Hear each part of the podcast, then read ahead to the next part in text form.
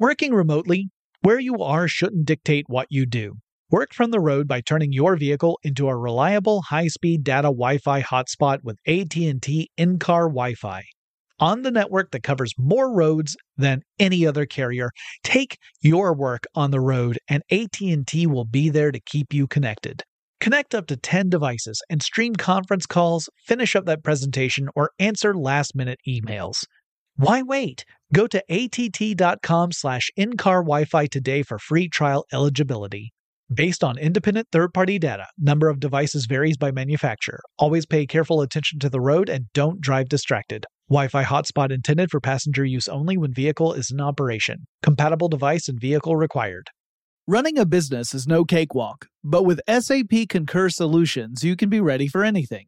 You can manage travel, expenses, and AP all on one platform that's packed with AI and best practices, and that delivers it all through an easy, clear, I can't believe how simple that is experience. So, while not much can be done about that guy who never fails to burn the microwave popcorn and stink up the entire office, with SAP Concur, you can easily handle almost anything else. Take control of your business finances today at concur.com. That's C O N C U R dot com. Whether it's her first Mother's Day or her 40th, she deserves more. Shop tons of stunning on trend jewelry for every budget at Diamonds Direct. Diamond fashion jewelry, beautiful birthstones, everyday pearls starting at just $200. Commemorate the real loves of her life with a gorgeous pendant featuring the birthstone of the one who made her mom. This Mother's Day, Diamonds Direct has everything you need to say thank you. Diamonds Direct, your love, our passion. Online at diamondsdirect.com. When you think about the future, what kind of technology do you envision? Whatever the future holds, artificial intelligence will undoubtedly be at the heart of it all. Join Graham Class as he hosts season two of Technically Speaking, an Intel podcast, and hear from the minds transforming healthcare, retail, entertainment, personal computing, and more with the help of AI. Tune in every other Tuesday and explore the latest technology that's changing our world today and creating a more accessible tomorrow. Listen to Technically Speaking, an Intel podcast on the iHeartRadio app, Apple Podcasts, or wherever you get your podcasts. Get in touch with technology with Tech Stuff from HowStuffWorks.com. Hey there, and welcome to Tech Stuff. I am your host, Jonathan Strickland. I'm a senior writer with HowStuffWorks.com and sometimes my voice cracks for no reason. Today we're going to continue our journey into the scary world of weather forecasting. Uh, I say scary because weather is a powerful thing. It can bring with it some pretty intense uh, storms and and wind, things like that. I mean, obviously you can have nice weather too, but who wants to talk about that? I mean, you're not going to have a, an emergency weather broadcast burst into your favorite viewing time of watching Alf and say, warning, things are going to be really nice this afternoon. So we're going to talk about today about some of the tools that meteorologists use in order to get information about what's going on at this very moment as far as uh, the weather is concerned. In our last episode, we covered the basics of how weather works. So that meant it was more of a science-based show, less technology, but it was important so that we can build the foundation to understand why meteorology is so incredibly complicated and so processor heavy. Like when you talk about supercomputers, one of the main uses for supercomputers these days is to run weather models. And that's because you're talking about an enormous amount of data that has to be processed running, you know, various types of calculations on it in order to create the outputs that we use for weather forecasts. And as our weather models become more and more uh, high resolution, more precise, uh, using more more uh, readings per hour, that demand of processing power increases quite a bit. So let's talk about just the stuff that meteorologists use to gather that data. This isn't even about the weather models. In our next episode, we will cover how weather models work because it's fascinating all on its own. Today we're going to focus on the stuff that meteorologists use to get the data that feeds into those weather models. Uh, so meteorologists do a few different things. They do make observations of current weather conditions. So they're telling you what's happening right now, and that's what I'm focusing on for this episode. Uh, in the next one, we'll look more at the forecasting side. How do they actually predict what will happen next? Observations let you know the current conditions. They include data like wind speed, wind direction, air pressure, temperature, humidity, uh, UV radiation numbers, smog, fog, all of these things and more. You need observation stations throughout any given region, the region that you are responsible for, let's say. And you need to have a lot of them in order for you to get a more complete picture of what is really actually happening. If you have only a few observation points, then you would have what we would call low resolution you would not have a very accurate, accurate view of what is going on within the region unless your region is particularly small. Uh, let's say that you are uh, responsible for gathering the information across an entire county. Well, a county could be lots of square mileage, and depending upon where your observation stations are, you might have information that's very relevant for a specific part of that county, but it might not be so relevant for other parts of the county. And yet you have to create weather forecasts based on your observations. It means the further out you go from those observation stations, the less reliable that data is going to be because it may not reflect what the actual conditions are further away from those observation stations. So having a high density of observation stations is critical for having very precise uh, weather, a picture of what the, what's going on with the weather, and thus making more accurate weather forecasts. So it could cause a problem, right? Like you could end up giving a weather forecast that ends up being useless for a significant percentage of the people who are relying upon your weather forecasts if they happen to live far away from where your observation stations are. So let's think of this in more concrete terms and you'll really understand how this can become a problem. Let's say that you have a region that includes some different areas uh, within with different levels of elevation. So let's say that you're at the foothills of a mountain range. We'll we'll say this is the Appalachians. So uh, I live in Atlanta, Georgia. We're on what is called the Piedmont. It is uh, a hilly but not mountainous area if I were further northeast of here, or even just further north of here, I would start getting into the foothills of the Appalachian Mountains. So let's say that I'm on just, uh, like that I'm looking at a region where it's covering the end of the Piedmont into the foothills. That's several different areas of different elevation that means that those different areas are going to experience different weather patterns because weather is all about atmospheric movement and things that are going on within the atmosphere. Atmosphere is going to move over the topographical features of any given region, the geography, and with hills and mountains, that means the weather is going to do different things in those different areas. So you're going to have folks checking the weather report and wondering why it says there's no chance of rain while they're being rained on. And it may be because they live on the opposite side of a mountain from where you are with your observation stations. And at the observation stations, everything's bone dry because that's what, you know, that's what you based your forecast on because that was where the data was coming from. But on the other side of a mountain, because you've had warm air masses pushed up to higher elevations as they moved over a mountain. They've then cooled down, water has condensed, and precipitation has begun to fall. People on the other side of the mountain, they get rained on. And yet they're living in that same region that's being covered by you because that's the county they are in or the zip code.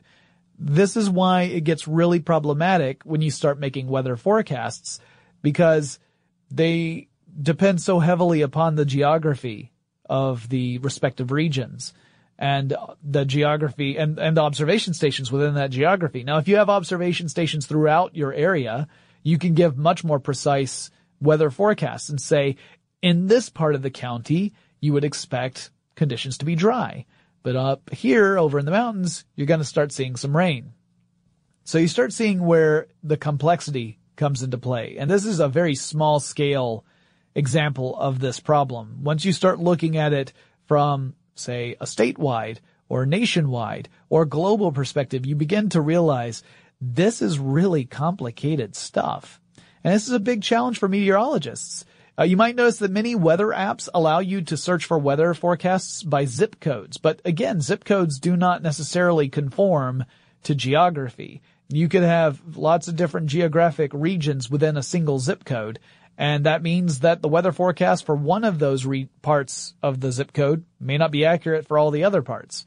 So if I check my app and it says, hey, it's going to rain, and I step outside and it's sunny, I might think, well, what the heck is wrong with this weather forecast app?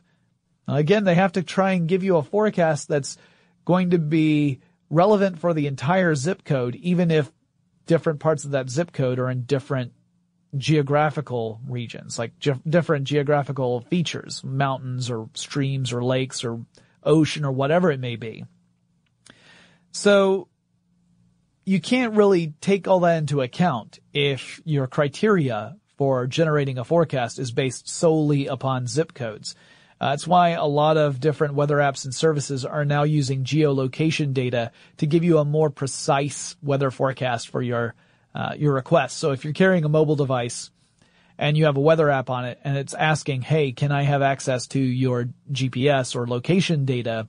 If you say yes, then the weather app can look for your location and try and base the forecast for you closer to observation stations that are relevant to your your actual location.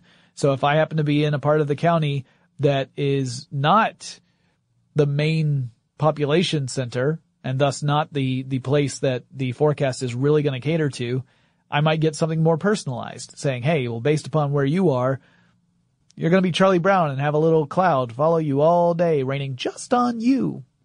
Which has never quite happened to me, but some days it feels that way. It sidesteps that zip code problem so that the weather forecasting system can consult the observation stations really closest to you at that time and to project weather based upon that.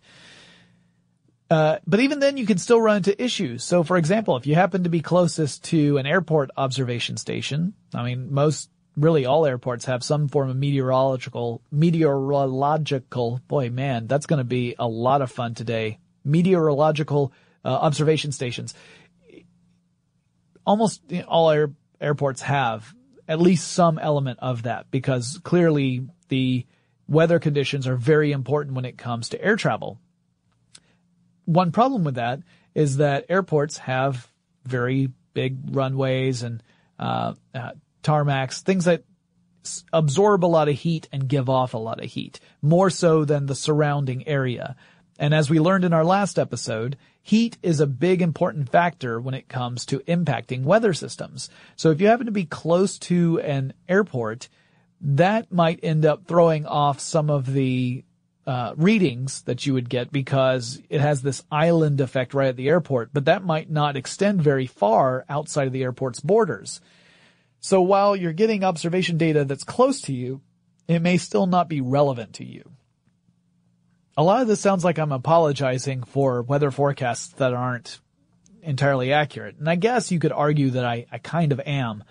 But mostly what I want to stress is just, um, what a tough job this is it's an interesting and fascinating thing, and we've learned so much about atmospheric fluid dynamics and uh, just how weather works in general as a result of lots and lots of men and women putting their heads together and and making observations and sussing all this out. But it's still really really hard to do, which is why it one of the reasons why we don't do it perfectly. Uh, now, besides resolution, as in how many observation stations you have within a given region, you have to take those observations frequently. This helps with precision. If you take one observation in the day, early in the day, and that's it, then you can't take into account any changes that happen afterward, which means that you can never really update your forecast. And that means that the further away you get in time from that initial observation, the less precise and accurate your forecast is going to be. Uh, if you continuously or at least regularly take observations, you can then update your forecast as a result when conditions change. And that way you can keep your, at least your immediate forecast more accurate. You may notice that the further out you go from the point of forecast, from the current time, the less accurate these forecasts tend, tend to be. So if you're looking at a date that's 10 days out, it might be more or less right on the money, or it may be way off base because weather is, again, very complicated and constantly changing. Uh, so you want to make sure that the information you're relying on doesn't age so much as to be irrelevant. So you need lots of observation stations. You need to take a lot of observations per given unit of time. And the combination of those two requirements means that you are generating an enormous amount of data that then has to go someplace and then be processed for you to get forecasts. This is why you need those hefty computers like supercomputers to process meteorological data. And more on that in the next episode. But first, let's talk about some of the basic instruments these meteorologists are using to gather actual weather data. Then in our next episode, we'll move on to how they use that to create models for weather and also, why are there different models? You've probably heard of various weather models. Why do we not just have one? Why are there multiples? And why are some quote unquote better than others in very specific scenarios? We're going to cover that in the next episode. Now, generally speaking, meteorological instruments fall into two broad categories. You have direct sensors, also called in situ sensors. They're inside the situation, like a thermometer that is left out to measure the temperature of the air. It's in situ. It is a a uh, direct sensor. It's directly measuring the temperature of the air outside. Then you have uh, remote sensors that are measuring something that's much further away. The the name pretty much gives you the indication of what it does. Now we're going to talk about both types in this episode. Direct sensors include lots of stuff that you're familiar with, and we're going to start off with a good old easy one to, to talk about, thermometers. The Noble thermometer, telling us such information like, dude, it's wicked cold out there today, put on your coat. Or, seriously buddy, it's boiling out there, let's play some PlayerUnknown's Battlegrounds in the air-conditioned house. But how do thermometers actually work? So let's start with your basic mercury thermometer. It's something that is still being used around the world. It's your basic bulb thermometer. It depends upon a simple physical principle, which is that a liquid's volume changes relative to the temperature of the liquid. So when you heat a liquid up, its molecules decide to do the equivalent of the guy I'm always seated next to on a long distance plane ride. In other words, it spreads out well beyond its normal parameters. You know who I'm talking about. Give me my armrest back. But that's what happens with liquids. You heat them up, the molecules get more energy, they get excited, they move around more, and they spread apart. So as a result, the liquid expands. And if, of course, you do this long enough, the liquid will end up turning into a gas, which is even uh, more freeform than liquid, obviously. When liquids get cold, those molecules end up huddling together, not so much for warmth, but because they have less energy. They don't move around so much, so the liquid actually takes up less space than it normally would. So your basic bulb thermometer consists of a small bulb at the base and a narrow, long, closed tube leading up from that bulb base. These physical proportions accentuate the change in volume of the liquid.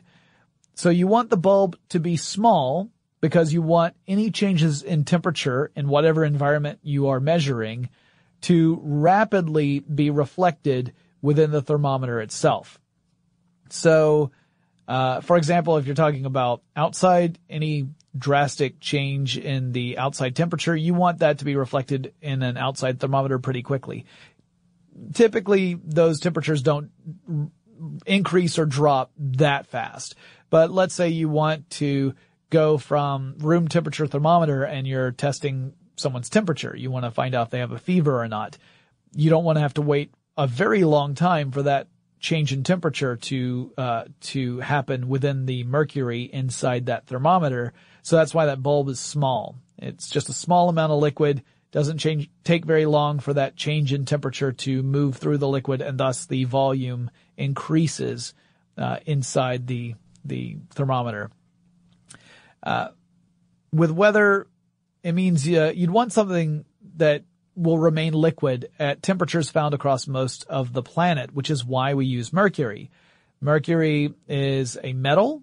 It is a metal that is liquid at room temperature and a lot of temperatures that you will find on Earth. It's very useful in that sense. It's not going to boil away rapidly at higher temperatures, nor does it freeze at your typical low temperatures. When you get to very low, which does happen on Earth, mercury will freeze, so it's not perfect, but uh, it's reliable and it's easy to read the differences. It's um, it, it shows up well in a glass thermometer, and as it turns out, uh, mercury, liquid mercury is, is pretty reliable. It remains liquid at temperatures that range from 674 degrees Fahrenheit, which is 356.73 degrees Celsius, all the way down to its freezing point of minus 38 Fahrenheit or minus 38.83 Celsius.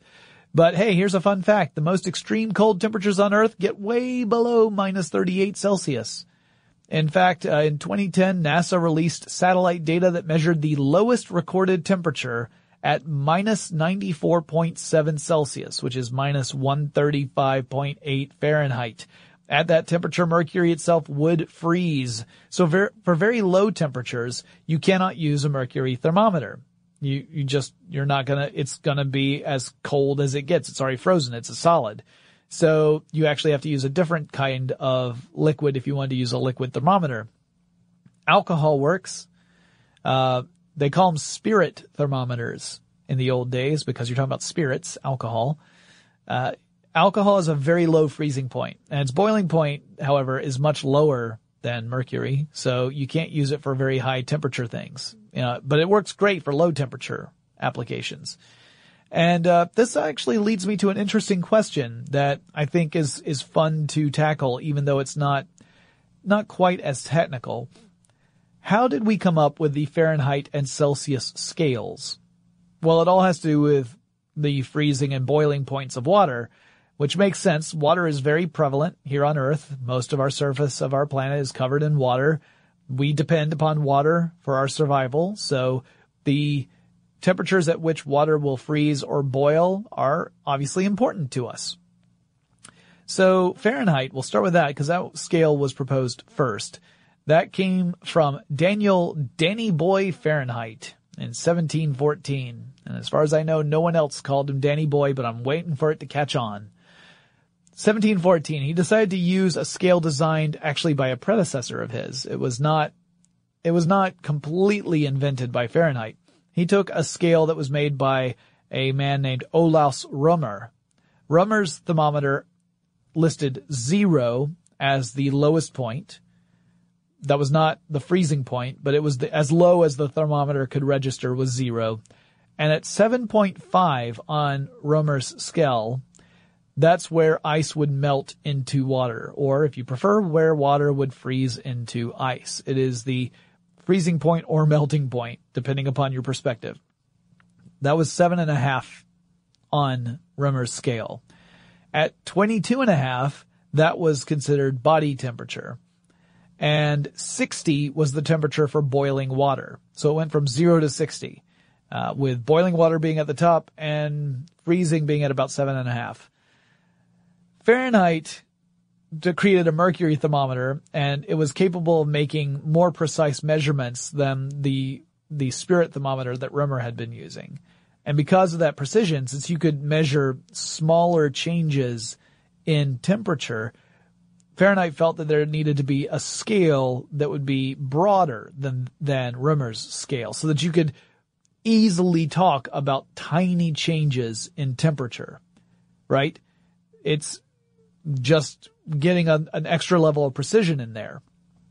And it means that you don't have to subdivide those units into further and further decimal points in order to describe the differences of temperature changes. So Fahrenheit ended up first taking Rømer's scale and he multiplied it by four. Uh, he then adjusted the scale. He started doing some research and realized that just multiplying it by four, it meant that it wasn't as accurate as it needed to be. Uh, he had more levels of precision, but the accuracy was off. Multiplying it by four, it, it multiplied not just the scale, but also the um, imprecision of that original scale. So he started to try and refine it. Fahrenheit ended up, after he passed away, people took his scale and began to refine it more, and they began to establish the freezing point and boiling point of water, and uh, decided to set the freezing point and boiling point apart by 180 degrees, which is important in math, but not so great for just casual conversation. So some people would say it was kind of an arbitrary decision to make it a 180 degree difference between freezing and boiling. The temperature of freezing water was eventually established as 32 degrees, which means boiling water would be 212 degrees. One benefit of the scale was that the units would allow for subtle descriptions of temperature changes without the need for decimals. So if you were to describe the temperature as rising from 86 to 87 in Fahrenheit, that's easy. But if you wanted to say the same thing in Celsius to take those same two temperatures and talk about that increase, you'd say it went from 30 degrees Celsius to 30.6 degrees Celsius or so. If you said 31 Celsius, you're not being as precise because that's a greater change in temperature than what you're actually referring to. Now that being said, having the temperature for freezing water set at 32 degrees is a bit frustrating, but I think I have an explanation for this. This is Jonathan's Supposition Corner. I kind of wish I could get Dylan to make a musical sting for this that just sounds confusing. All right. Here's, here's my pitch. Why is water freezing at 32 degrees? Why is it 32 degrees? Why is it not zero? Why would you not start at zero for the freezing point of water if water is the really important part on your scale? It's because it can get colder than freezing here on Earth. And so you've got Fahrenheit saying, well, I want a scale that I can measure the temperature even when it's colder than freezing because some days it is colder than freezing. So I need my scale to be able to reflect that. But how do I measure that if I've set freezing as zero? Where do I go from there? I mean, I can't have the mercury go further down I've got it. I'll set freezing higher up on the scale, and that way I can still describe stuff that's colder than freezing water, but not colder than what I can measure. So, uh, you set the bottom of your scale lower than the temperature for freezing, and that way every measurement you take is a positive unit. You don't have to create negative units. So you just set your scale's base at a temperature lower than what it tends to get down to, right? So Fahrenheit says, well, doesn't often get colder than today, so today's gonna be zero.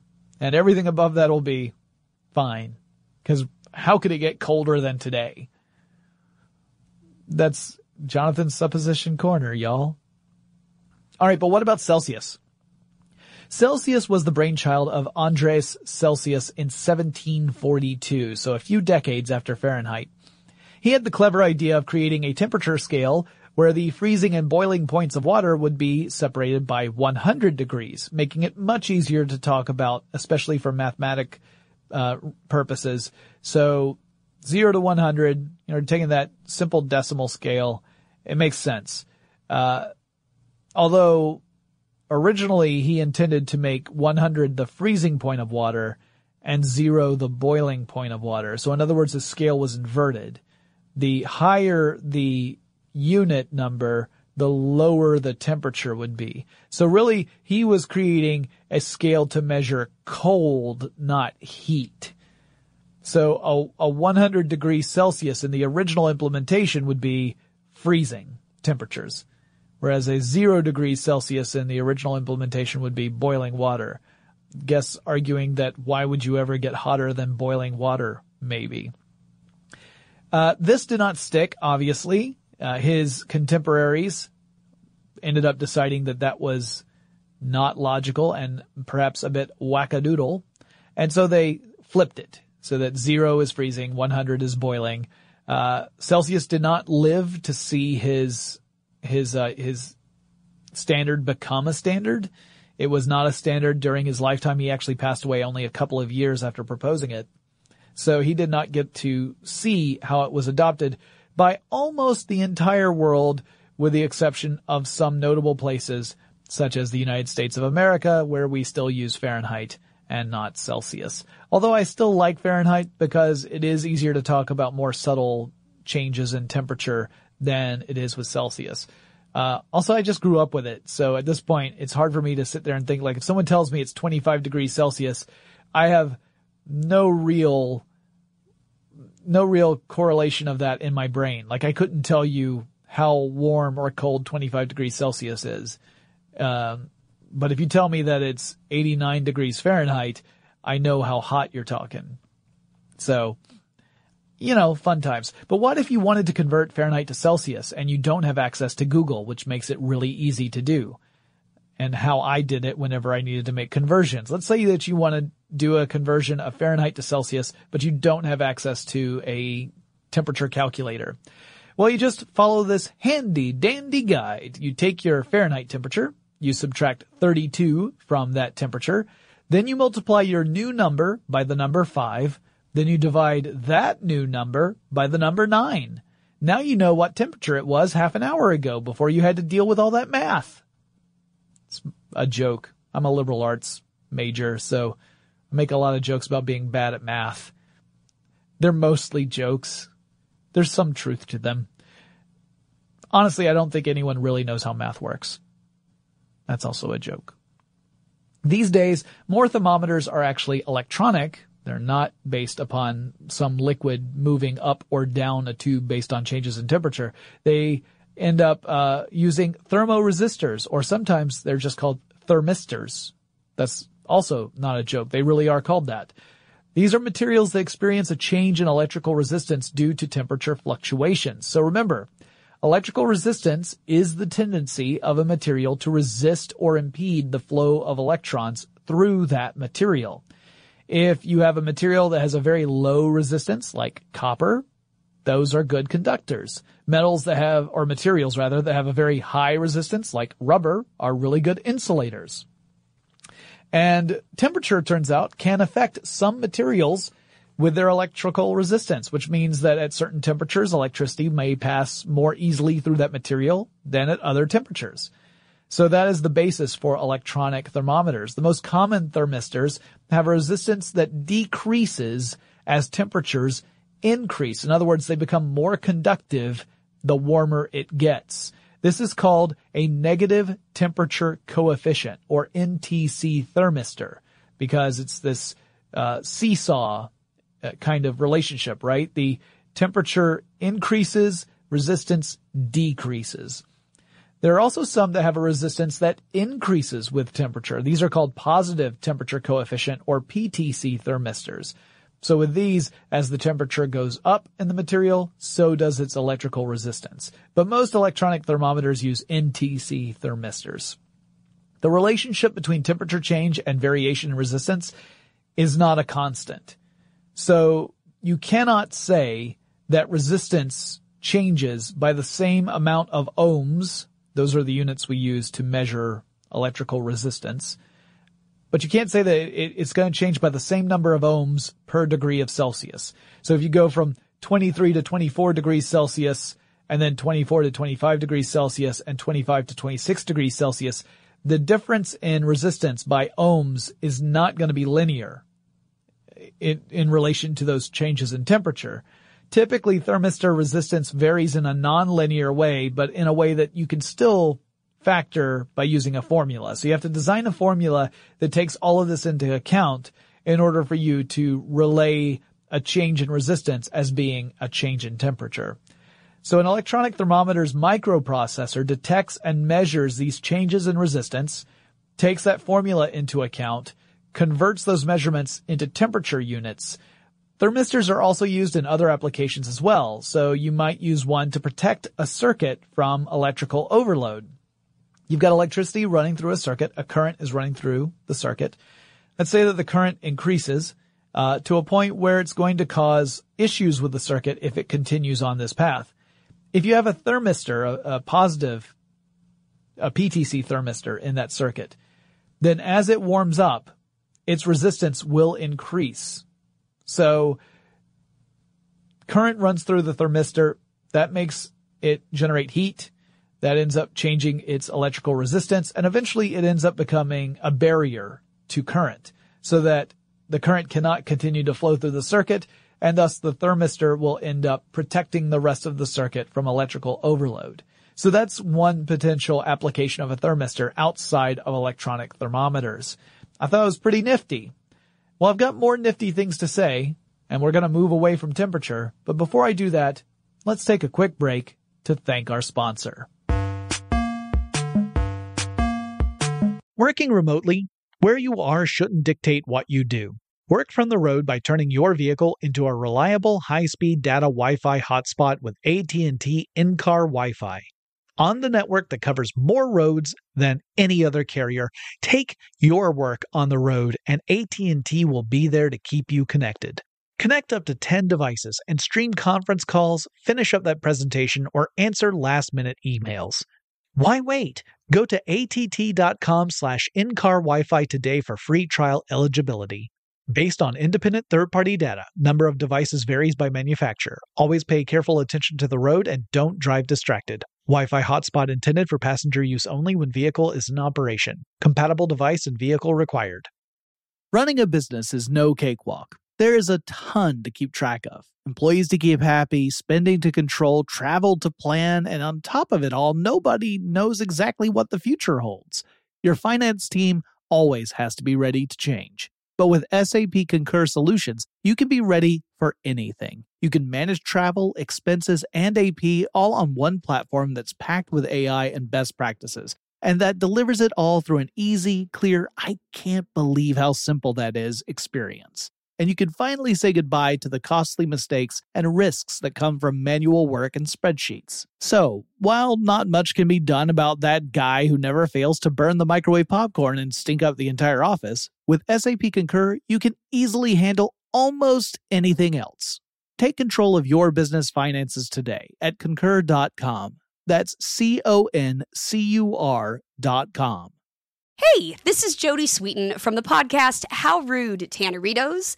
As a nostalgic voice from your past, I'm here to remind you that amongst the stressful and chaotic existence we live in 2024, you deserve to get away. It's time for a vacation, no matter when you're hearing this. And let me tell you how you'll get there. The 2024 Hyundai Santa Fe. Want to bring the family to the mountains with the Santa Fe's available HTRAC all-wheel drive? Well, it's got standard third row seating and available dual wireless charging pads for the kids who just want to stare at their phone and not talk to you. You know what I mean. Visit HyundaiUSA.com or call 562-314-4603 for more details. Hyundai, there's joy in every journey. This episode is brought to you by Navy Federal Credit Union. At Navy Federal, it's been the mission to help the military community for over 90 years. And not just help them, but do everything to make sure they not only grow, but flourish. That's why Navy Federal Credit Union has all kinds of great savings and investment options like share certificates with sky high rates. So don't hesitate. Start growing your finances today with a variety of savings and investment options. Navy Federal Credit Union. Our members are the mission. Savings products insured by NCUA. Investment products are not insured, not obligations of Navy Federal and may lose value.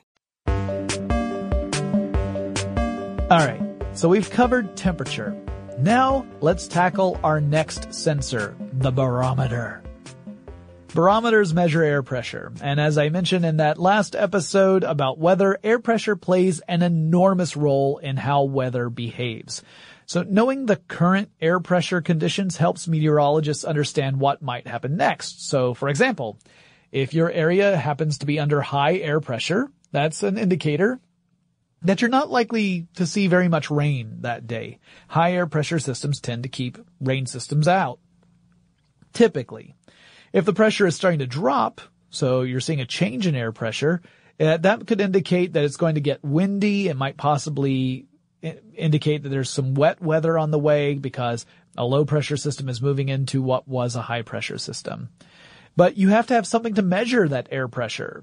Uh, changes in air pressure at any given altitude are typically too subtle for humans to really pick up on. right? Like if I'm at sea level, I'm not likely to detect very subtle changes in air pressure.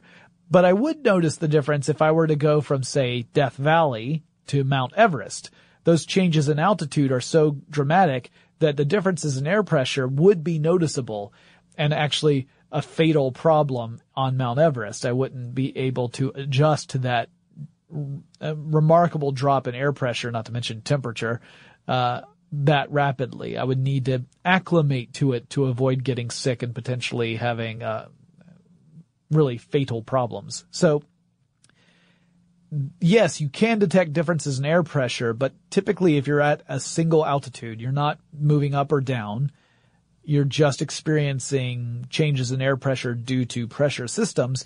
You probably aren't going to be conscious of that change in air pressure because it's, it tends to be fairly subtle even though it can mean some major changes in weather. Barometers measure air pressure. They detect how much air is pressing down on them. So in a way, it's kind of like a set of scales for the atmosphere. So how do you do that? How do you make something that can actually detect how much air is pushing down on them? Well, the simplest type really is called a Torricellian barometer and it's named after its inventor, Evangelista Barometer. No, I'm sorry, wait, Evangelista Torricelli. He was an Italian physicist and a mathematician of the 17th century. Torricelli is one of the mathematicians who laid the groundwork for integral calculus, but I'm not going to hold that against him. Torricelli worked with Galileo, who gave Torricelli the idea that he should experiment with glass tubes and mercury to study things like vacuums as well as other physical properties. And this was in 1643. So Torricelli took a tube that was four feet long or about 1.2 meters. Uh, it was sealed at one end. So think of like a test tube.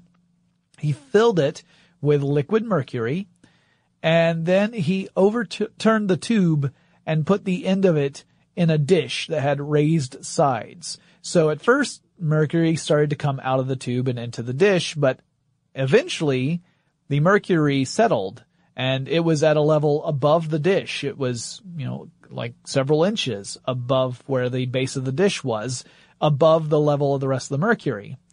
And he thought, huh, that's kind of interesting. The mercury did not sink all the way down to the level of the dish. It actually remained up quite a bit. And the area behind the mercury at the top of the tube so near the sealed end, that was a vacuum. He had created a, a vacuum in this way. There was nothing, no air in that part of the tube.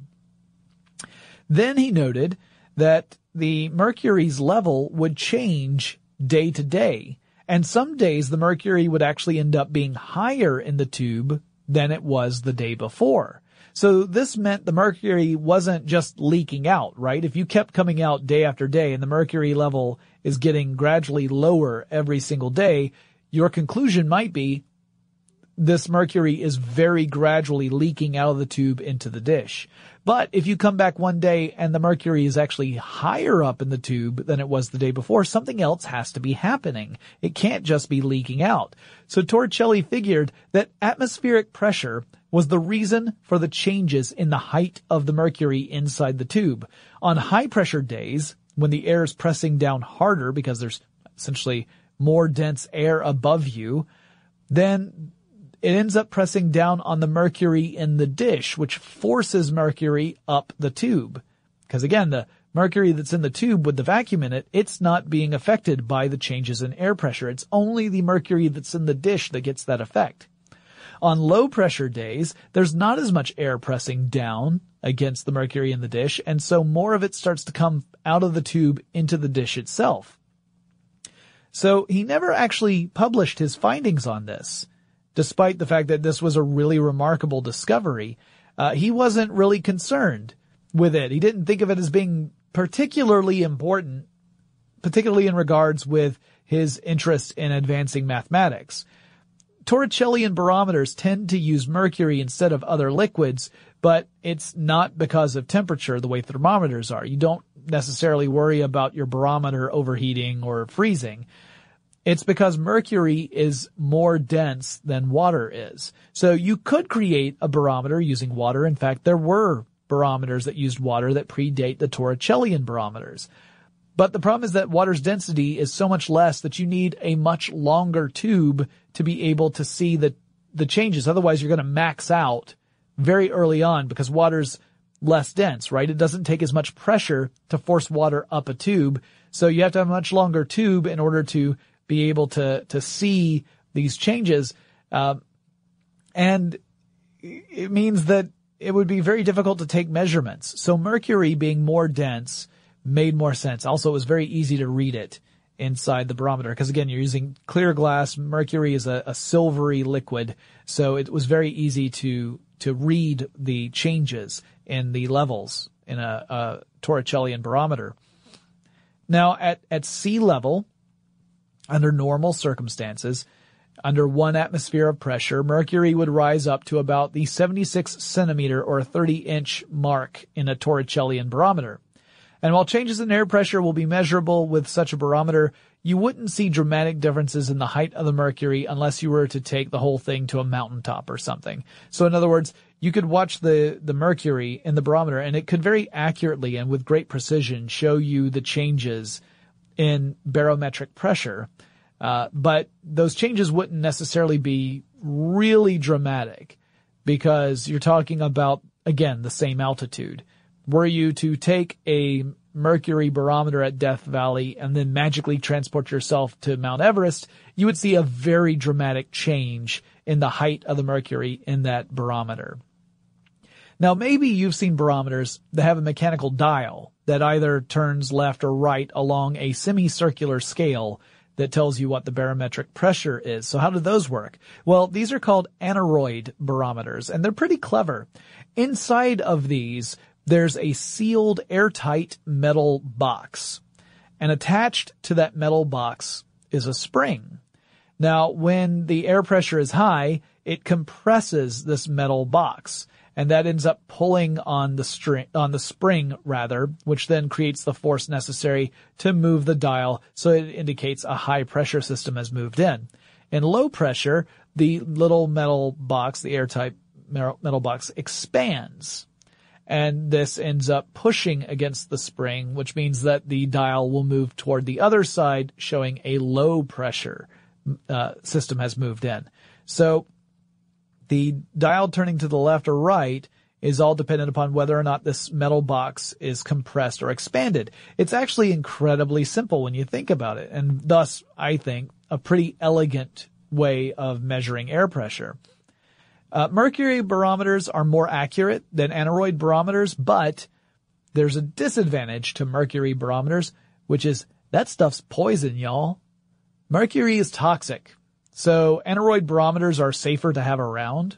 Uh, they also are more portable, so you could put them on stuff like sailing ships and not have to worry about mercury spilling out all over the place because they were mechanical, didn't depend upon mercury at all.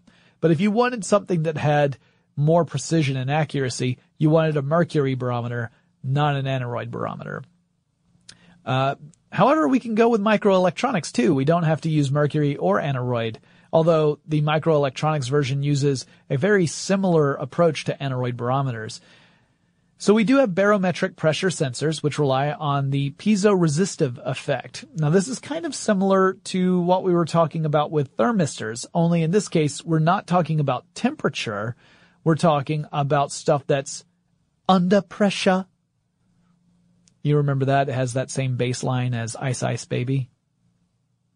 Anyway, you may have heard about the piezoelectric effect, right? Piezoelectric effect refers to the tendency of certain materials, um, certain types of crystals in particular, like quartz, that when you put a mechanical stress on those materials, uh, such as you mush, mush, mush them up in some way, these materials will generate an electric charge. Or there's a reverse piezoelectric effect.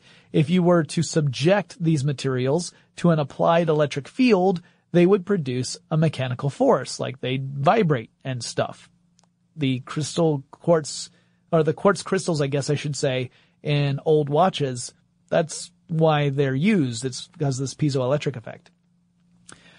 Piezo-resistive materials are similar to that, except that, as you would expect, their electrical resistance changes as mechanical force applied to them changes.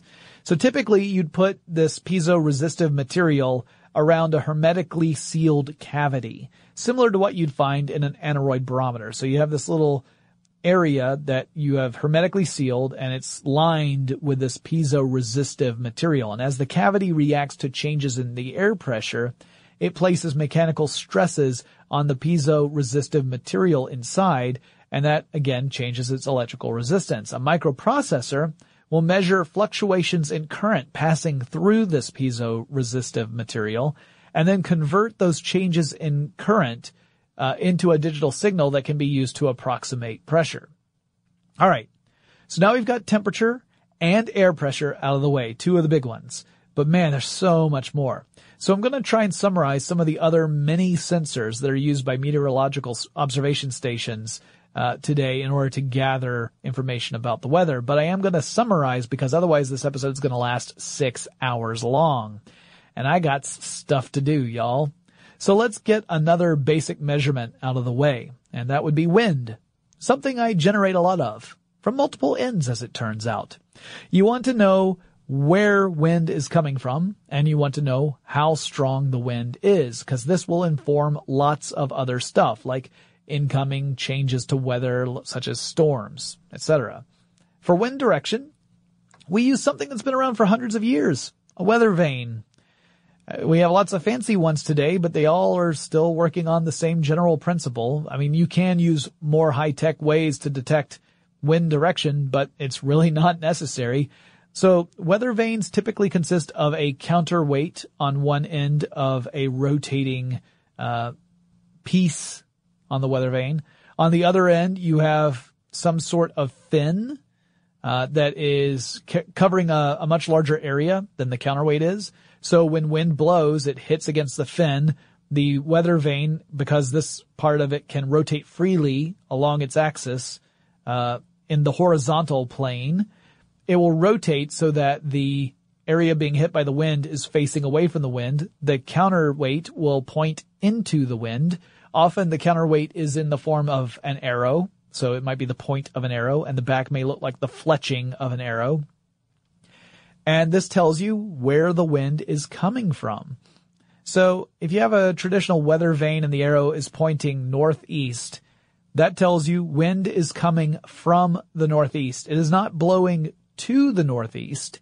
It's coming from the northeast. The counterweight is needed so that there's equal mass on either ends of this rotating part of the weather vane, but you also want to make sure that there is an unequal area. In other words, the, the back half of the weather vane of that rotating piece needs to have more area to it so that the wind pushes it in the right way.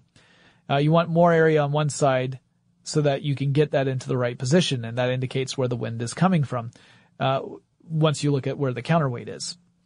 Wind direction can give you a general idea of what sort of weather you might encounter based upon what's going on in that direction. So let's say that you are in Georgia, the state, that's where I'm in. And you are in the winter and you see that the wind is coming from the northwest. You're looking at a weather vane. It's pointing to the northwest. That's where winds are coming from. And you happen to know that there's a cold air mass that was moving down from Canada through the United States.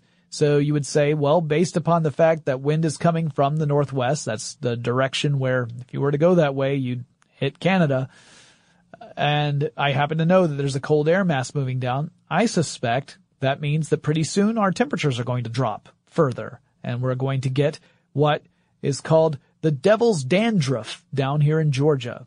Thank you, Saturday Night Live. Most people know it as snow.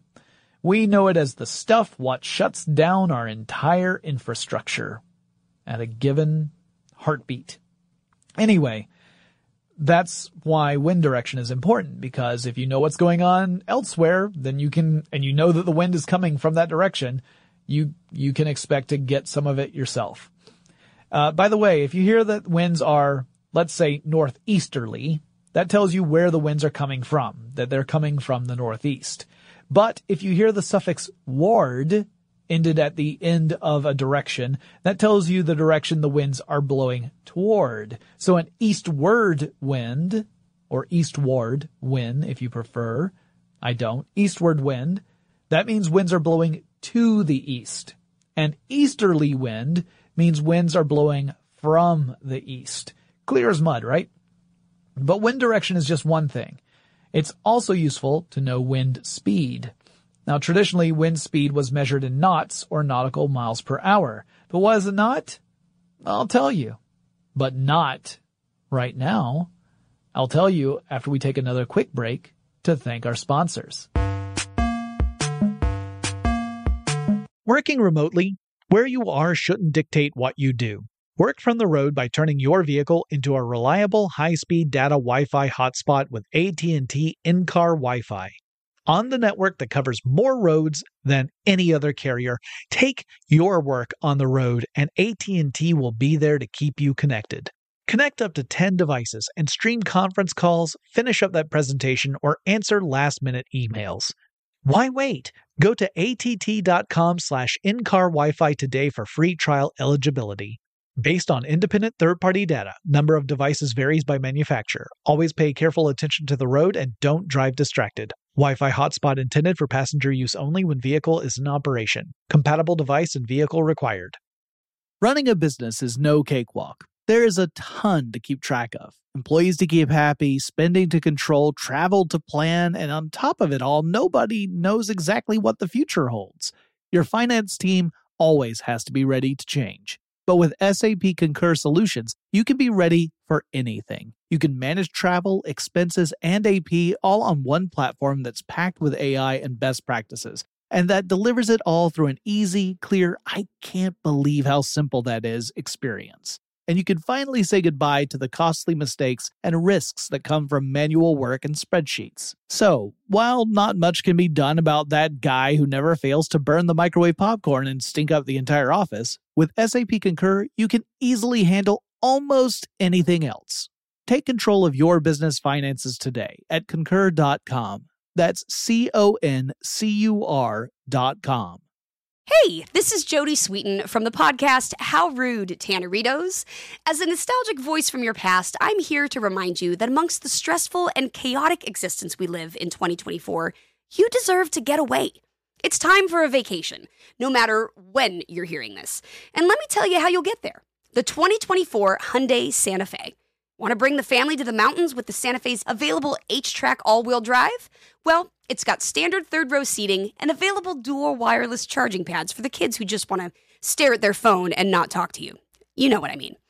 Visit HyundaiUSA.com or call 562-314-4603 for more details.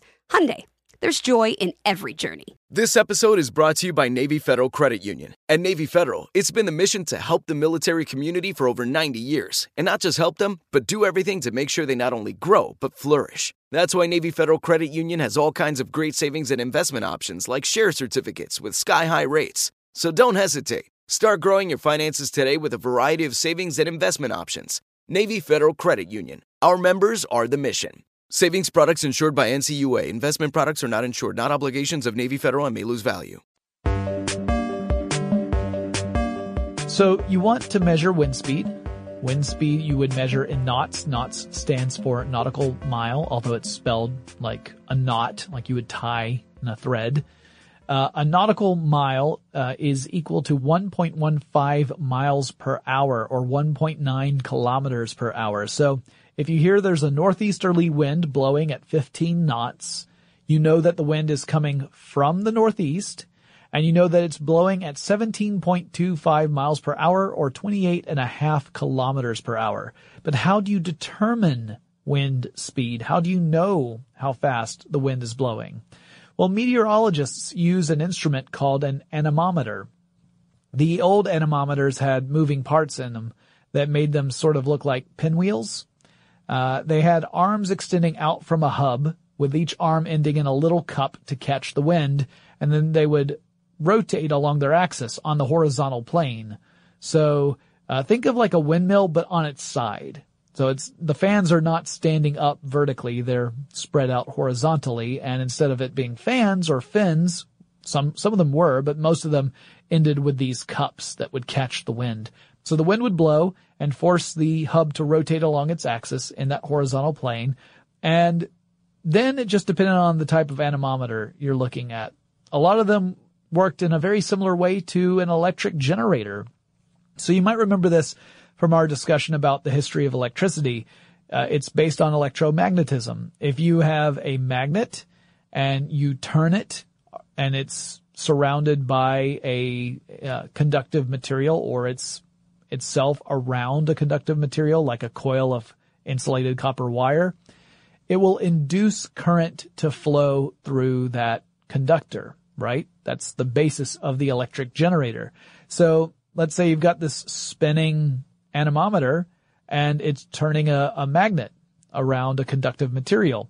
And this creates a current flowing through that conductive material.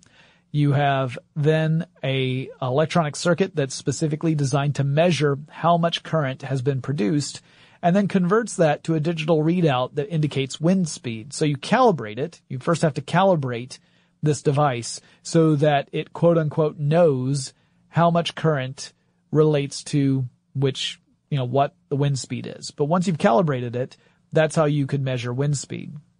You just look at how much electric current is generated in one of these devices. Uh, now there are also other anemometers that do not use this approach. They don't resemble an electric generator in that way. Uh, they instead will count the number of rotations of the cups within a given amount of time in order to convert that to a wind speed. So you might look at how many times per minute did this rotate uh, based upon the you know the speed of the wind. We're going to say that that means it's blah blah blah. Typically, these anemometers have a simple switch that gets activated upon each rotation, and the switch makes a notation, and you just look at the number of notations per minute or per whatever unit of time you're using to measure, and you convert that information over to create the the figure for miles per hour or knots of wind speed. Or you could have a light sensor. So imagine an anemometer. It still is one of these pinwheel-like devices. It's still spinning in the horizontal plane, but it has a little disc that can cover up a uh, a hole that otherwise leads down to a light sensor. When the anemometer rotates, this disc ends up being pulled away from the sensor so light can hit it and then as it continues to rotate, it covers the sensor again. It just does this circular path where it is covering and uncovering the sensor. Doing this, the sensor counts the number of times that light is hitting the sensor. It's very similar to that other electronic switch I was just talking about. And again, it makes a notation. And again, you just look at the number of notations per unit of time and you use that to convert it over to miles per hour for uh, wind speed. But that's not all. You don't even have to have a rotating element at all to calculate wind speed these days because you can use what are called sonic anemometers. Now these are more or less the standard for a lot of observation uh, points these days for meteorological observations. They use ultrasonic signal emitters and receivers mounted at right angles to each other. So from the top, it might look like a square. You have uh, receivers and transmitters that are mounted in uh, a square in relation to one another. And it's, it's important to remember sound is a physical phenomenon, right? Sound is all about molecules bashing into each other, vibrations spreading across a medium. So when we're hearing things, we're hearing, uh, the, the, the sense of hearing is all based upon air moving vibrating at uh, oscillating at the speed of whatever caused it to move in the first place. And it continues to make other air molecules do this same thing until some of them end up hitting the eardrums in our ears, which transfers this uh, this vibration to some very tiny bones in our ears, inner ears, which then transmit that vibration to the cochlea, which ultimately uh, interprets this as sound. That's how, how we perceive it. But that means that sound itself is a physical thing and you can affect it by changing things in the air. Like if wind is blowing, it affects how sound travels. And if you've ever tried to talk to someone on a windy day, then you've probably experienced this at least a little bit. So the way these ultrasonic uh, wind anemometers work is that they transmit signals at an ultrasonic frequency. It's too high for humans to hear, but the receivers can pick up on it. When wind is blowing, it's going to affect the timing of when a transmission is sent out and when it gets uh, received by the other side. This timing, it's super, super subtle. Uh, it's not like it's something that we humans could detect, but these instruments can detect it. And by detecting those changes, it can convert that into an interpretation of how fast the wind is blowing. It's really the difference that the, it took for the sound to get from its point of origin to its destination compared against what it normally would take under still conditions with no wind present. If you ever look at technical readouts of wind speed and direction, you might notice that there's a lot of symbols that are used. Typically, you would see what's called a wind barbs. So first you start with two lines representing north-south and east-west in a crosshair layout, you know, your typical north-south-east-west compass rose sort of thing. And from the center, you would have a line that would extend out toward the direction where wind is coming from.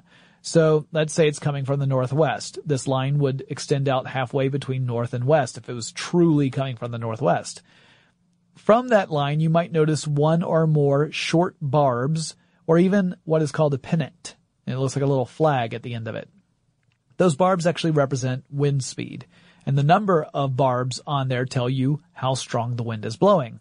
So a line that has one short barb extending from it indicates calm winds at approximately five knots. If you have the opposite, if you have a line with that has a pennant on the end of it and two barbs extending from it out to the side, that would indicate very strong winds at like 65 knots. Now, one of the simpler tools in the meteorological tool kit is the precipitation gauge. This is telling you how much precipitation has fallen over a given amount of time. Essentially, this comes down to a container designed to catch precipitation, so you can see how much has fallen in that area. Now your basic rain gauge consists of a funnel, which can capture precipitation, falling precipitation. It has a measuring tube that the funnel feeds into, and the measuring tube itself tends to be fairly, you know, not like maybe like an inch in diameter, maybe about eight inches long, typically. Um, it's, it's a tube. It's open at the top and closed at the bottom. Then that itself is inside a larger collecting vessel. And the collecting vessel's mouth is the same diameter as the funnel that's at the very top. So the funnel prevents water from falling directly into the containment vessel. Instead, it funnels the water into the uh, the tube that's inside the collecting vessel. The tubes are calibrated to measure the amount of rainfall based upon the diameter of that collecting vessel's mouth. So each one is very specific to the collecting vessel. And the scale that you will see on these tubes has been written out to reflect that collecting vessel. That's why if you pick up one of these measuring tubes that's using the big funnels and you look on and it looks like there's maybe six inches of water inside the tube, but the tube reads at as being uh, uh, three quarters of an inch of rain. You're like, well, why is that? I mean, there's there's six inches of water inside the tube. How can it be three quarters of an inch of rain? Well, it's because the funnel that's catching all that rain and funneling it down into the tube, it's a larger diameter. It's got more surface area. So more rain is hitting that funnel than would have hit the tube just on its own. Now, the reason why you have the collecting vessel there is that sometimes you get more rain than what the tube can handle. If the tube is calibrated so that it can hold up to one inch of rain compared, uh, based upon the, the size of the collecting vessel it is in, what happens if you get more than an inch of rain? Well, water will start to overflow from the top of the tube and pour into the collecting vessel. When rain is done and you're wanting to see how much rain has fallen, you go out, you remove the funnel, you remove the tube, and you say, all right, we start with one inch of rain because this tube is full. That means that it rained at least an inch. You pour that out. Then you take the water from the collecting vessel, you pour that back into the tube, and you use that to measure how much in addition to one inch has fallen. So that's the reason for the collecting vessel and for the calibration. Otherwise, you would just have to keep building tubes that are taller and taller and taller. And, you know, if they're narrow enough, it can give you an un- unrealistic account for how much rain has fallen. That's your basic rain gauge. Um, there, there are other types of rain gauges beyond the basic one. There's one called the tipping bucket rain gauge. I love these. Uh, if you've ever seen fountains where there's a small container that gradually fills up with water and when it fills up to the top, it tips over, dumping all the water out into the base of the fountain. And then it tips back up again because now the water's gone, that, that counterweight is gone. So the bucket returns to its normal, uh, normal orientation. That's exactly the way these tipping bucket rain gauges work. Um, they work as they have two buckets typically on a seesaw like device. So it, they swivel uh, on the seesaw device. Uh, as one fills up, it gets heavy enough once it reaches a certain point for it to tip, pouring its water out into a containment vessel below. The other bucket is then tilted upward to catch the water from that point forward until it fills up and then it tilts again and dumps its water. These buckets hold a very small amount of water, uh, typically one one hundredth of an inch of rain, essentially. And you have a switch that is connected to this seesaw-like device. And every time it tilts, the switch is it registers it. And because it registers it, it makes a mark on uh, the device makes a mark on a piece of paper or otherwise uh, activates a counter, and that tells you that one one hundredth of an inch of rain has just been uh, uh, registered, counted. And then you just add up all the different one one hundredths of an inch, and you can tell within a hundredth of an inch how much rain has fallen in that given area. There are even versions of this that are heated where they have little heating elements, typically coils of wire that will heat up as current passes through them. And the purpose of that is so that they can measure frozen precipitation. As frozen precipitation hits the buckets, it heats up, it converts into water, and also it prevents the gauge itself from freezing over in cold weather. Something that we don't get a whole lot of in my neck of the woods. But I think it's a pretty cool way of measuring rainfall. Uh, there are other types of rain gauges. There are weighing gauges, uh, weight gauges, you could say, that estimate the amount of rain based upon the weight change. And uh, those are the major types of precipitation gauges. Then you have various devices that can detect electrical storms. Uh, basically, what you need is an antenna meteorologists use thunderstorm detectors that are antenna that register spikes of uh, electromagnetic radiation or lightning strikes.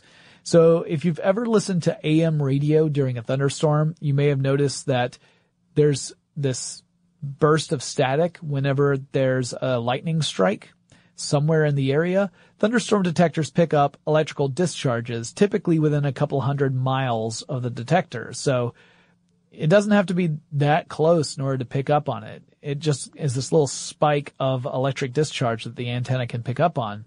Your basic system is a simple receiver. There's no transmitter. It just records it. And using several of those sensors across a region will help you determine where and not just when lightning strikes. You can use triangulation using three or, well, really three points to figure out where did the lightning strike. These three different detectors picked it up based on the timing of the three detections, we can say the lightning strike must have happened at these coordinates. Uh, it's a very simple way of doing it. But there are also mobile lightning detectors that you typically would put in an aircraft. You fly a plane around a weather plane and look for uh, these electro electric discharges. These uh, will use attenuation, signal attenuation, to determine the location of lightning strikes, but that is not um, not always accurate because it is dependent upon some other factors that can confound the device. But yeah, there's a couple of different ways of doing it. Other devices that meteorologists might use might uh, include pyranometers or pyranometers if you prefer. Um, pyra to indicate heat. It measures uh, solar radiation, actually, or how much sun exposure a place will receive over a given amount of time. These are also used not just for weather forecasts, uh, but also when you want to figure out the best place to locate, say, a solar panel farm. You might use a pyranometer to see how much solar radiation that area actually receives. Does it make sense to put a solar panel farm there, or are you not going to maximize your efficiency if you place it there? Uh, typically, they measure sun exposure by using thermopiles, which are sensors that generate electricity as they heat up from absorbing light. So uh, these things absorb lots of light. They're very dark. They tend to be black. They absorb light. They generate electricity, and then by measuring the electricity, you understand how much sun exposure you got. Then there are devices called ceilometers, which are used to measure clouds, like the ceiling, spelled like that, ceilometers. They can measure cloud height and thickness, and the one I was looking at specifically does this in a pretty cool way. It shoots lasers at clouds. So the lasers hit the clouds, and then the laser light starts to scatter as it encounters the various particles that are in clouds, like water vapor and that kind of stuff. And then you use backscatter technology to measure that dispersal of light within the clouds. So you fire a laser into the cloud. The particles in the cloud cause the laser light to scatter at different levels depending upon the density and composition of those particles. And you measure that backscattered light to allow you to define the parameters of the cloud and its density and even be able to tell whether or not precipitation is likely to fall because of those clouds. You've also got visibility sensors that can measure how transparent the air is, which might sound kind of silly until you remember that fog is totally a thing. Uh, so these devices measure light attenuation and use backscatter technologies similar to the ceilometers I just talked about in order to measure visibility. So you can use optical sensors to measure visibility as well. In other words, like cameras and stuff, and you can get a first-hand look at visibility, but these are looking at it on a more precise level than just does it look clear out there. Uh, oh, and Doppler radar. I can't finish this episode without talking about Doppler radar. If you've watched a weather report, you've likely heard this term bandied about when it comes to measuring rainstorm systems and their movements. So Doppler radar measures not just the presence of something, but its movement either toward or away from the radar station. So your basic radar is pretty simple. You beam out a signal in a direction. That signal encounters other stuff and bounces off of it, some of it coming back to you and it gets to the starting location. If you look at the time between when you sent the signal out and when the signal came back, you can then use that to extrapolate how far away that thing is. And if it's stationary, then you're not going to see any difference in the frequency of the signal coming back as the one you sent out, right? It should be pretty much identical. And you'd say, all right, there's a stationary object that's 10 miles away. Godzilla's taking a nap. Now, uh, you could do this, by the way, because those radio waves, the radar waves, are traveling at the speed of light, right? It's a constant speed. So you don't have to worry about anything else. You just say, well, I know how fast light travels. I know how long it took the, uh, the returning wave to get back to me because I've got a timer. It tells me that this much time passed between transmission and receiving the echo then I can say, well, how far away, how far did the signal have to travel in order to get there and back? Um, and that will tell you how far away the object is. But you can also tell if the object is moving toward you or away from you. Because the signals coming back to you will be affected by this. Uh, it is the Doppler effect, something that is pretty easy to encounter out in the real world just on your own. If you've ever heard a uh, like a police car blaring a siren and the police car is coming toward you and then it passes you, you've probably noticed that the sound of the siren changed as the police car passed you. So when the car's coming towards you, it's actually compressing those sound waves that are emitted by the siren. Uh, and because it's compressing the sound waves, uh, that means that it's increasing the frequency. It's like physically compressing, not digitally compressing. We're talking about physically compressing those waves so that the frequency is increased. That means the pitch goes up. So you hear a higher pitch noise. As the car's moving away, it's elongating those sound waves. It's stretching them out which means it's decreasing the frequency and thus decreasing the pitch, making it a lower pitch. Well, radar has the same shifts with its signals.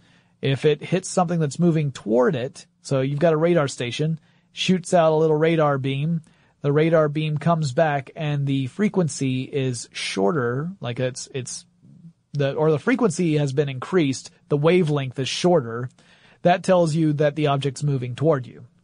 It has compressed the uh, length, the wavelength of that fr- of that signal. Uh, if the wavelength is longer, it tells you that the object is moving away from you. That the frequency has hit the object, but the object's moving away, and thus the returning waves have an elongated wavelength. So Doppler radar is very cool in that it can tell you where a storm system is and whether or not it's moving toward you or away from you. Um, and you use multiple observation stations with Doppler radar to get a full picture of where is the system going. You can even detect things like precipitation using Doppler radar. The cool thing about Doppler radar in my mind is that it is a lazy, lazy worker. And by that I mean, in a typical hour, the Doppler radar is actively sending out signals for about seven seconds total out of the entire hour. Not all at once, but if you look at an entire hour and you measure the amount of time that the Doppler radar was sending signals out, it averages to about seven seconds. It's spending the other 59 minutes and 53 seconds listening, which seems like a great job to me to work for seven seconds and then just listen for 59 minutes, 53 seconds, but I guess it depends on what you're listening to. In this case, it's listening for those echoes, those returning frequencies for the rest of the hour. And again, not all in one batch. It's spread throughout the hour, but collectively we're talking 59 minutes, 53 seconds of listening. Uh, it is scanning the sky in a series of angles. So think of a Doppler radar like a, think of it like a little satellite dish. And you start off at say, a 45 degree angle pointed at the sky and then you move it up to 47 degrees for the next scan and so on and so forth. And it's also rotating. So it's taking scans of different levels of elevation. In fact, uh, they call these elevation slices in the Doppler radar gang. And, uh, it gives the system a volume coverage pattern or VCP. Now once it goes through all of its elevation slices and all of its rotations, it completes one volume scan. And it does this every five minutes or so during precipitation mode scans. The data that comes back can then be interpreted to build out a picture of weather systems, where they are moving, and how quickly they are moving. And that even includes active precipitation, which is pretty cool stuff, I think. Now that wraps up the basic tools and sensors that meteorologists use. Now keep in mind there are other ones. I didn't talk about satellites, which are very important. Satellites also gather a lot of data about active weather systems on the earth and that data gets fed into computer models for weather forecasts. Uh, there are other sensors and tools as well, but I wanted to cover the ones that you would find at your typical observation station on the ground. Uh, keeping in mind there are others. So I hope I've given you an, an indication of how complex this is just from the types of information alone that have to be gathered and poured into these computer models so that we can get accurate weather forecasts. In our next episode, I'll talk specifically about how those weather models are constructed and how they generate forecasts and the different models that are out there and why are there different models and what are the computer systems that are actually running these simulations? Why are we using supercomputers? And will we ever get a computer model so comprehensive that we'll never be surprised by the weather again? Well, we'll talk about that in our next episode. Guys, if you have suggestions for future episodes of Tech Stuff, let me know, would you? You can send me an email. The address is techstuff at howstuffworks.com. Or you can drop me a line using Twitter or Facebook. The handle at both of those is techstuffhsw. You can also drop by twitch.tv slash techstuff and you can watch me record these shows live like the audience I have watching me right now. I record on Wednesdays and Fridays. Just go to twitch.tv slash techstuff and you can see the schedule there. And I'll talk to you guys again really soon.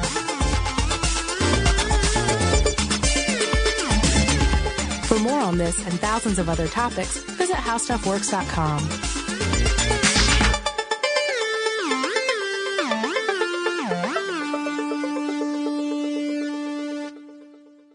Running a business is no cakewalk, but with SAP Concur Solutions, you can be ready for anything. You can manage travel, expenses, and AP all on one platform that's packed with AI and best practices, and that delivers it all through an easy, clear, I can't believe how simple that is experience. So, while not much can be done about that guy who never fails to burn the microwave popcorn and stink up the entire office, with SAP Concur, you can easily handle almost anything else. Take control of your business finances today at concur.com. That's C O N C U R dot com. If a new house is on your wish list in the next five years, grow your savings faster and experience your dreams with an Ohio Homebuyer Plus account from Kemba Financial Credit Union. A savings account specifically designed to save for a new home where you can earn 7% APY, a $500 matching bonus, and a $1,500 mortgage closing cost credit. Learn more at Kemba.org. Offer expires March 31st, 2025. APY equals annual percentage yield. Restrictions apply. NMLS 292230. Equal housing lender. Federally insured by NCUA. I'm Katya Adler, host of The Global Story. Over the last 25 years, I've covered conflicts in the Middle East, political and economic crises in Europe, drug cartels in Mexico. Now I'm covering the stories behind the news all over the world in conversation with those who break it. Join me Monday to Friday to find out what's happening, why, and what it all means. Follow The Global Story from the BBC wherever you listen to podcasts. We are the voice of NASCAR. The green flag is in the air, and we are underway. The great American race. The Motor Racing Network. NASCAR Cup, Xfinity, and Craftsman Truck Series Racing live on your hometown radio station and MRN or NASCAR.com. Martinsville, Talladega, the Chicago Street Course. We have the side by side action and last lap passes for the win. Photo finishes. Ryan Blaney will win. The voice of NASCAR, the Motor Racing Network work.